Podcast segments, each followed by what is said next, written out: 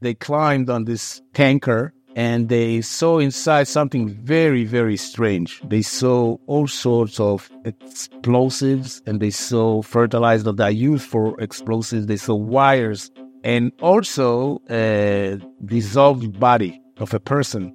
And then they realized this wasn't just a hit and run accident. This was an attempted terror plot to blow up the embassy. Hi, I'm Matthew Levitt, and this is Breaking Hezbollah's Golden Rule, a podcast that shines a bright spotlight on the criminal, militant, and terrorist activities of Lebanese Hezbollah. Hezbollah is an organization that engages in everything from overt social and political activities in Lebanon to covert, militant, criminal, and terrorist activities around the world.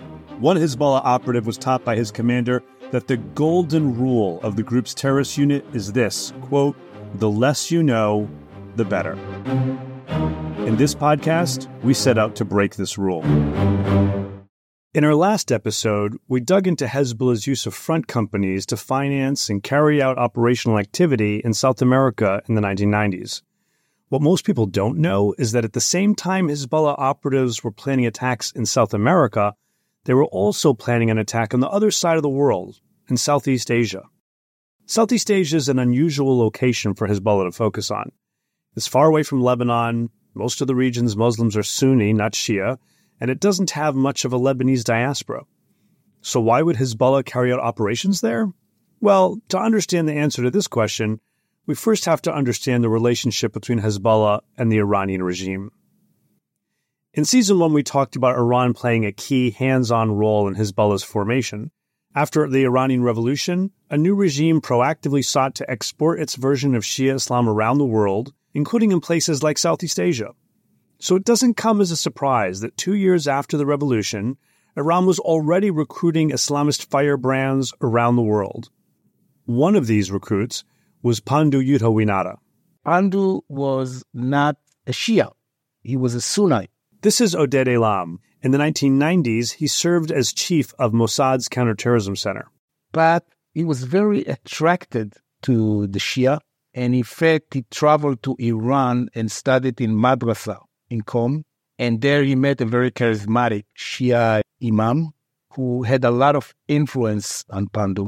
In 1981, Pandu, originally from Indonesia, traveled to Iran and became increasingly entranced with Islamic extremist groups there. From there, he was sent to Lebanon, where he met senior operatives from Hezbollah's Islamic Jihad organization, or IJO, like Talal Hamia and Abu al Ful.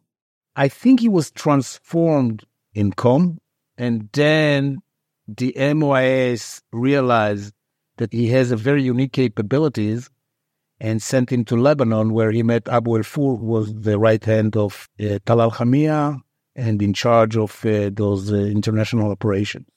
And there he was, he went under certain kind of exams and tests to see if he's reliable, to see if he's not double agent.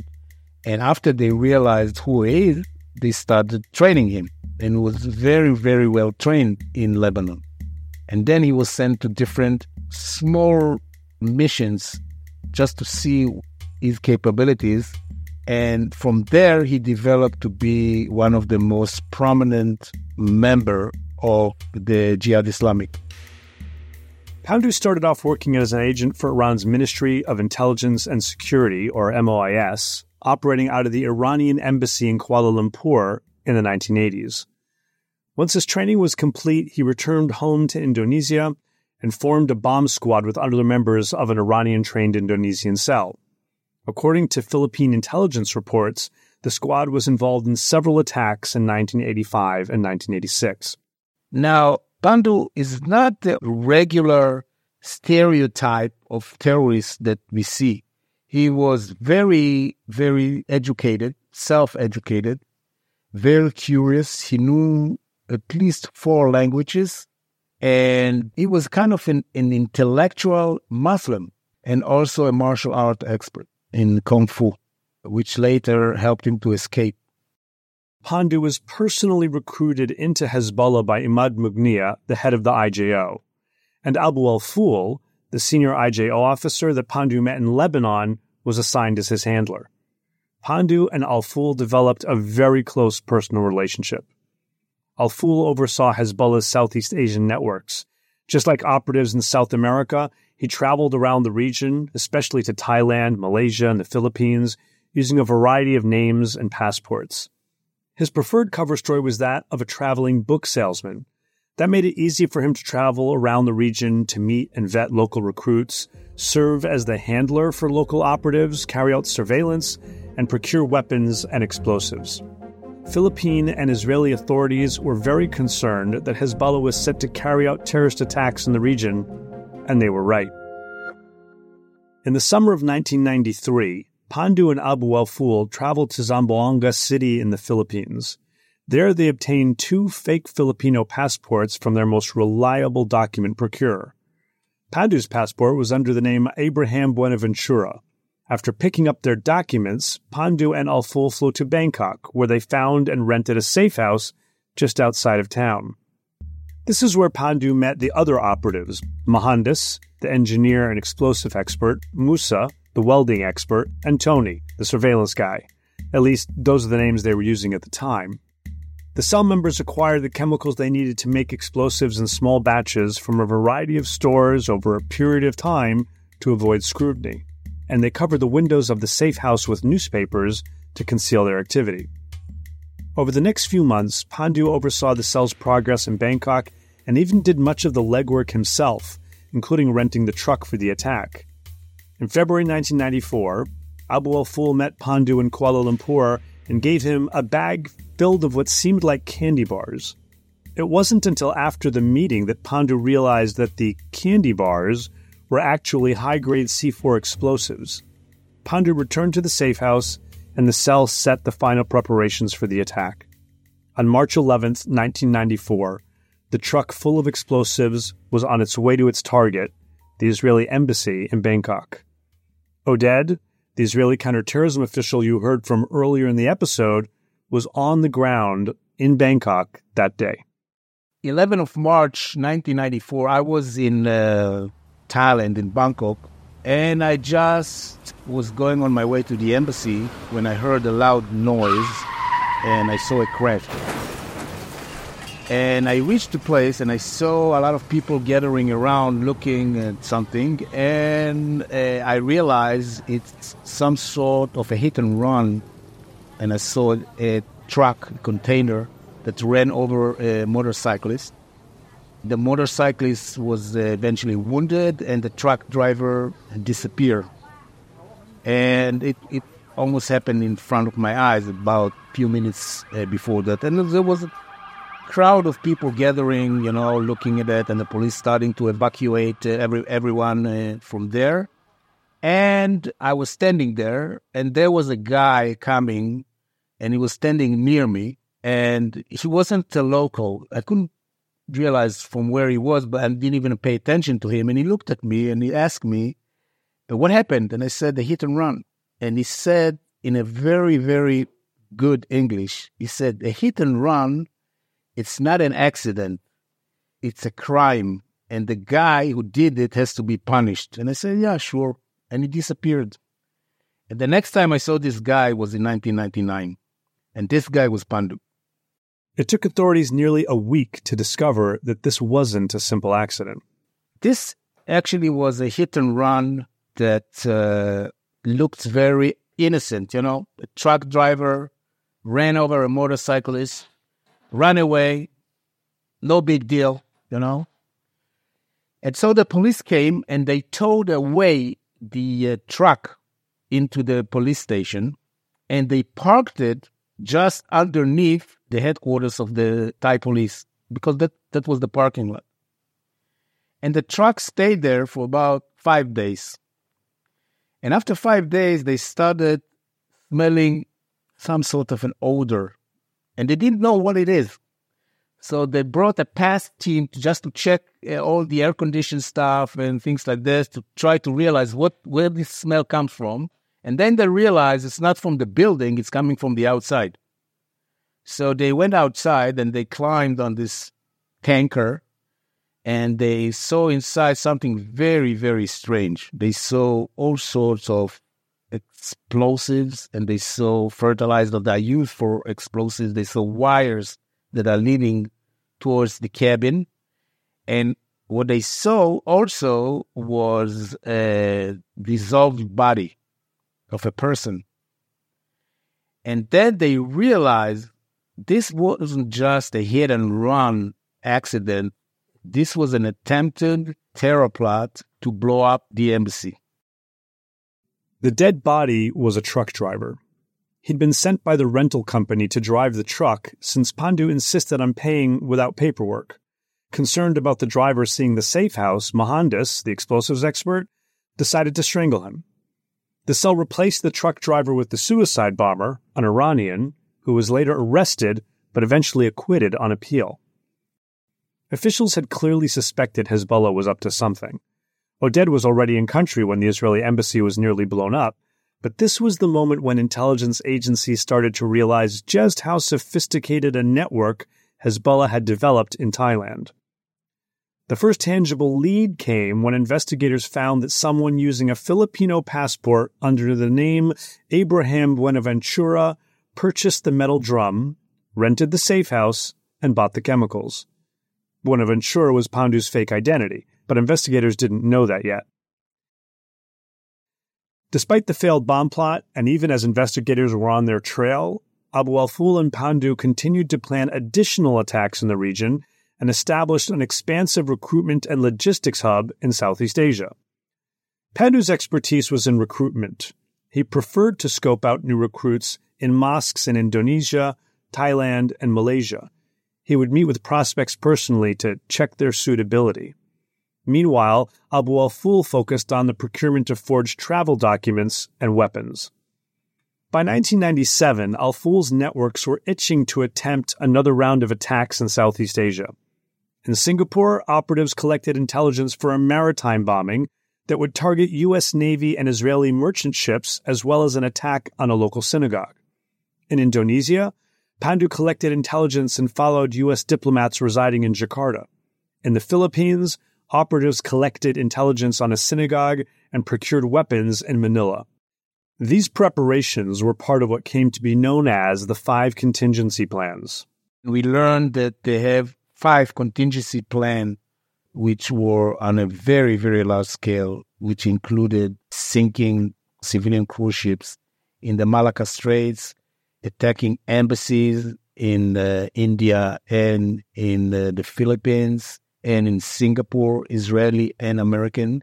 And all those plans were already made on the shelf to be initiated by an order of the supreme leader at, at the right time. But they actually had all the operatives and the infrastructure and the explosive, everything was ready. Now, it was supposed to be carried out simultaneously, much like the Al Qaeda style at the same day, at the same hour, in five different uh, places, and the effect would be about 10 times bigger than the 9 11. Authorities managed to stop Hezbollah's five contingency plans before they came to fruition. It's unclear if these were notional plots or thwarted by authorities or some combination of the two. Another plan Pandu and Al Ful concocted was to send operatives to Australia, where they would stay for a while and acquire legitimate Australian passports. Then the operatives could fly to Israel and appear less suspicious. By the summer of 1999, Pandu worked frantically to see his plans through. He traveled to the Philippines to acquire more clean passports for new Hezbollah recruits from his contacts in Zamboanga. Meanwhile, Oded and his team were making progress in their investigation into the failed Bangkok bombing and they were getting close to understanding the full scope of the Hezbollah threat in Southeast Asia. I'm talking about November 1999. We're talking about Thursday night. I'm about to go home for my work. And when my one of my colleagues, who was an analyst of the Hezbollah, called me and provided me some sort of info that indicates that there is something strange regarding a communication between two people. One of them is in uh, Lebanon, and the other one is in a place which I never heard before. It's called Zamboanga in the Philippines. I thought it's a name of a disease or something. And the next thing, we found ourselves on an airplane going to the Philippines. This was critical lead information, but they still didn't know what it all meant. We had no smoking gun at all. We didn't know who are those people. We didn't know it's Pandu. We didn't know nothing. We just went upon instinct. We joined the Philippine counterterrorism, a special branch, and we traced the location of this peculiar person in uh, Zamboanga. We managed to trace his location and we started to shadow him together. My team and I were using a cover of something like freelancer for National Geographic.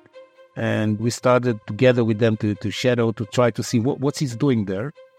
And we managed to realize that he was purchasing some sort of passports and the passports were actually genuine because they bribed something in the in the ministry to get real passports.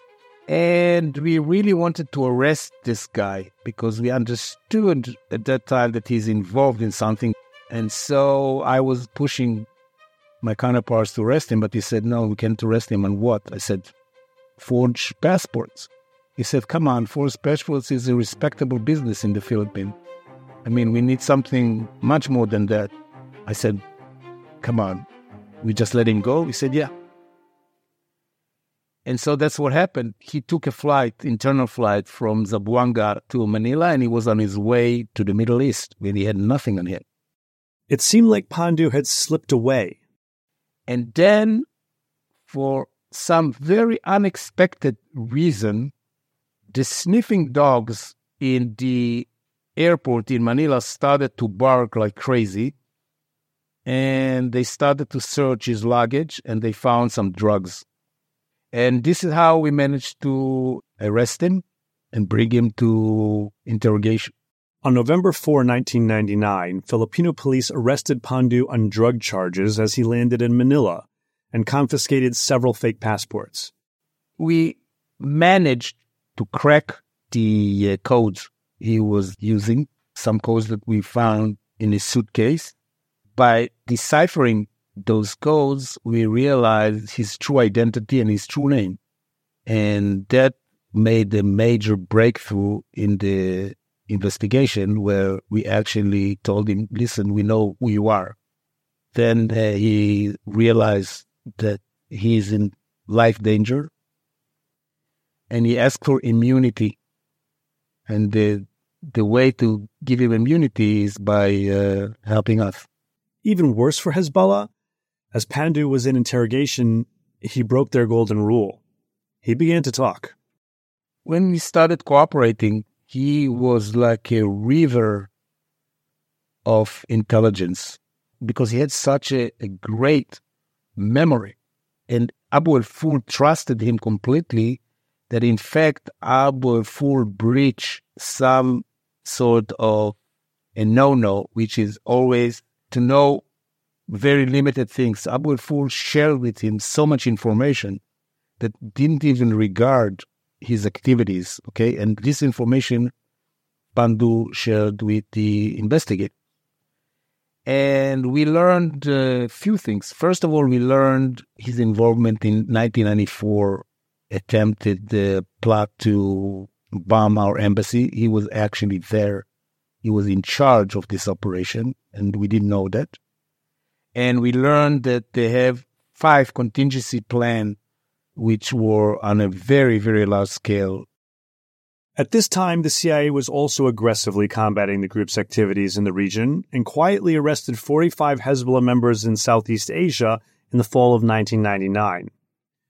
The arrest disrupted some of Hezbollah's activities in the region, but it didn't stop all of them.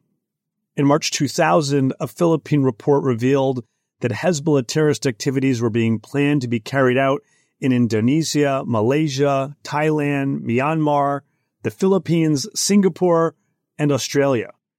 The group considered sending three Indonesian members to Australia for an attack during the 2000 Olympics, according to the report.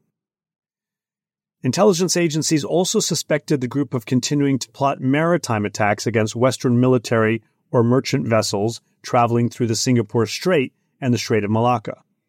Even further, authorities believed the group had plans to attack the El Al Airlines office in Thailand, along with vacation spots frequented by Americans and Israelis.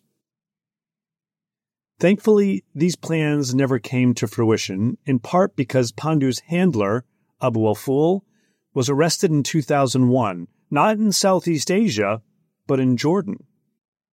Hezbollah engages in multiple, often overlapping operations around the world. In this case, Abu al Ful was juggling oversight of attack operations in Southeast Asia and a weapons smuggling operation in Jordan. But this latest disruption wasn't the end of Hezbollah operations in the region. Fast forward to 2011, when Thai police received a tip from the Israelis that Hezbollah operatives were in town preparing to carry out an attack in Bangkok again. A Swedish man of Lebanese origin has pleaded not guilty in a Thai court of planning to bomb Bangkok. Hussein was arrested in January 2012 at a Bangkok airport just one month after Israeli operatives tipped off the Thai authorities regarding a possible terror threat from suspects with Swedish passports. Hussein was. On January 12, 2012, Thai police tracked down and arrested Hussein Atris, a Lebanese Swedish Hezbollah operative in Bangkok's international airport as he attempted to flee the country. When authorities searched his belongings, they found a crucial piece of evidence a key to a three story warehouse.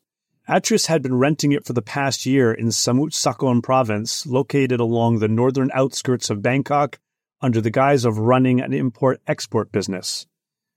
On the first floor of the warehouse, authorities found goods you might expect electric fans, mattresses, paper, brooms. But as they searched more of the warehouse, they uncovered more than just an import export business. Once again, a Hezbollah investigation leads authorities to uncover a front company used to hide the group's illicit activities. If you go up to the second floor, on the second floor, they have two small rooms. And they have the empty space in front of the two small rooms. This is Thai Police Colonel Sakdawut Smanbut, who goes by Josh because he finds Western colleagues have a hard time saying his name. I hope I did it justice, but I'll call him Josh from here on. At any rate, Josh was involved in the arrest and investigation of Hussein Atris, including the warehouse raid. The first room is just the, the bedroom. The second room, when you go inside, you found a lot of things like uh, plastic gallons, plastic box. Inside have the liquid. If the clear liquid, like a pink colors, clear uh, yellow colors, the plastic filled machines, refrigerators that we found out later they use that equipment to try to repack the ammonium nitrate. In a warehouse just outside the Thai capital Bangkok, materials were stored to make bombs. Police raided the building and took away containers of fertilizer and liquid ammonium nitrate. The discovery followed On the second floor of the warehouse, Atris and his roommate stockpiled some 6,200 pounds of liquid ammonium nitrate and 8,800 pounds of urea fertilizer both chemicals used to make explosives. The materials were already distilled into crystal form, a key step in building bombs. But Atris had to hide these explosive materials to disguise his operation and facilitate their shipment abroad. When you go outside to the clear space in front of the two small rooms, you're going to find a huge number of paper boxes. When you open the box, inside they have the cat litter bag but when you open and you cut it off, it's not fun for the cat. But if the ammonium nitrate, the cat litter was repacked, put the new ammonium nitrate inside the cat litter, try to hide for the police. If you remember from last season, Hezbollah uses the now well established modus operandi of extracting ammonium nitrate, a chemical found in disposable ice packs, to make explosives. Josh and the rest of the Thai authorities that raided the warehouse concluded that Atris and the operatives he was working with bought a large amount of disposable ice packs, produced ammonium nitrate, and then repacked the chemical precursor to make explosives into the bags marked as cat litter. Shipping labels found at the scene indicated that some of the explosives marked as cat litter were intended to be or were already shipped abroad. Documents seized at the warehouse suggested that some boxes had already been shipped to South America, though that was never confirmed. The conclusion was that Hezbollah had been using Thailand as a hub to stockpile explosives and decided to deploy its on hand operatives and material to target Israeli tourists. Atris maintained his innocence in the case, denied any links to Hezbollah, and accused the Mossad of planting the explosive materials found at the warehouse he was renting. A Bangkok criminal court judge sentenced Atris to two years and eight months for illegal possession of ammonium nitrate, a substance banned under Thailand's Weapons Act. He was released in September 2014 after receiving credit for time served before his conviction and is believed to have returned to Lebanon after he was released from prison. To add insult to injury, Thai police uncovered another bomb plot less than a month later in February 2012, a case Thai authorities call the Valentine's Day bomb. This time, the Iranian regime was directing the plot, but with sloppy operatives. A man thought to be Iranian has had his legs blown off in Bangkok after a bomb he was carrying exploded. Earlier, a blast rocked a house he was reportedly renting with other Iranians in the Thai capital. Two men escaped as police moved in. A third threw an explosive device at a taxi after it failed to stop. Then, aiming a bomb at police, he caused himself serious injuries. On, Monday, On February 14, 2012, a large explosion shook a central Bangkok villa that three Iranian men rented for the month. They were storing a cache of C4 explosives and remote controlled detonators intended to target Israeli diplomats. Following the accidental explosion, two of the suspects managed to escape while the third, wounded and bleeding, tried to hail a taxi. When several taxis refused to stop, the man threw one of his sticky bombs at a cab. Shortly after, he lobbed another bomb at an approaching policeman, but the device hit a tree and bounced back, blowing off the Iranian's legs and injuring three Thai civilians. The suspect was taken to a local hospital in critical condition. One of his accomplices was arrested at the Bangkok airport waiting to board a flight, and the third was found and arrested in Malaysia. The men were tried and jailed, but were all released in 2020 as part of a prisoner swap with a British American scholar. Josh's team in Thailand found no connection between the January and February plots, which begs the question how much coordination, if any, was there between Hussein Atris's Hezbollah cell and the Iranians? Was there any thought given to the suspicions it might arouse by having these cells operating in Thailand at the same time? About five months before Atris was released from prison in 2014, the Israelis notified Thai authorities that Hezbollah was yet again plotting attacks in Thailand, this time in six locations across the country during its annual New Year's or Songkran water festival in mid April. The 2014 water festival coincided with the Passover holiday, a period of time when Israeli tourists are known to travel to places like Thailand. One of the targeted locations was the bustling Khao San Road in central Bangkok, frequently visited by Israeli tourists. Hezbollah operatives Yusuf Ayad, a Lebanese Filipino dual national, and Daoud Farhat, a Lebanese French dual national, were tasked with executing this attack. According to Josh, Yusuf Ayad came to Thailand a few weeks before the water festival to plan the operation.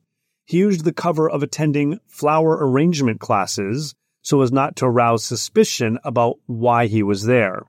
Sometimes they attend the class of the flower arrangement, but lastly they didn't know anything about the flowers.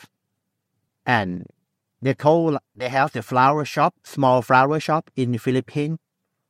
When I have the chance to talk with the Filipino friends who work in the same area with me, he told me like it's not true.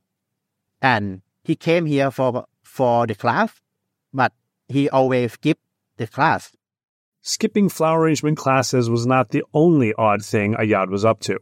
Sometimes when they walk through the main road, they stop at the what you call convenience store. They buy some stuff like a what you call nail polish. Nail and, polish. Yeah, they're like and some like acid water.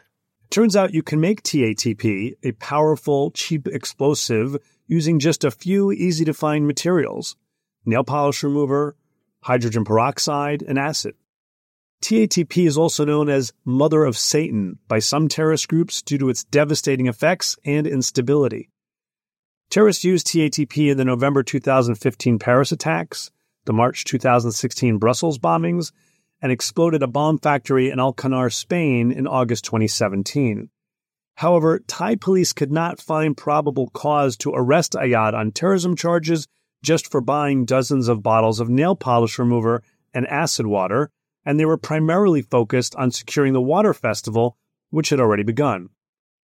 Lacking the evidence to detain him for prosecution, Thai authorities instead revoked Ayad's visa and arrested him for illegal immigration using the powers of Thailand's Immigration Act. Ayad admitted that he entered the country to carry out a bomb attack. On the day of the water festival, while Ayad was detained in the immigration center, authorities got word that the other Hezbollah operative involved in this plot, Daoud Farhat, was staying in a guest house near Khao San Road. Next thing you know, they're calling in the Explosives Ordnance Disposal Unit, or EOD. Very lucky for us. Our colleague saw Dawood Farhat walk nearby the Khao San Road. I don't know what happened, but he found Dawood Farhat, and Dawood walked back to his guest house. That's why we know where he stay, and we call the police, we call the the intel to the scene, and waiting for him especially we call the EOD as well, because we don't know the, the material that Ayad collected. And we wait for EOD, we wait for the, the response team. Because of that day is the long holiday, the big holiday for Thai people. Not many police work at that, at that day. That's why after that, just around noon, Dawood Farhat went down to the counters of that guest house and did check out. And he walked straight to the main road, catch the cab to go somewhere. That's why the police and military officers in the plain clothes make decision to arrest him at that time and put the rucksack down and make sure nothing like a explosive in his rucksack and bring him to the detention center to interview.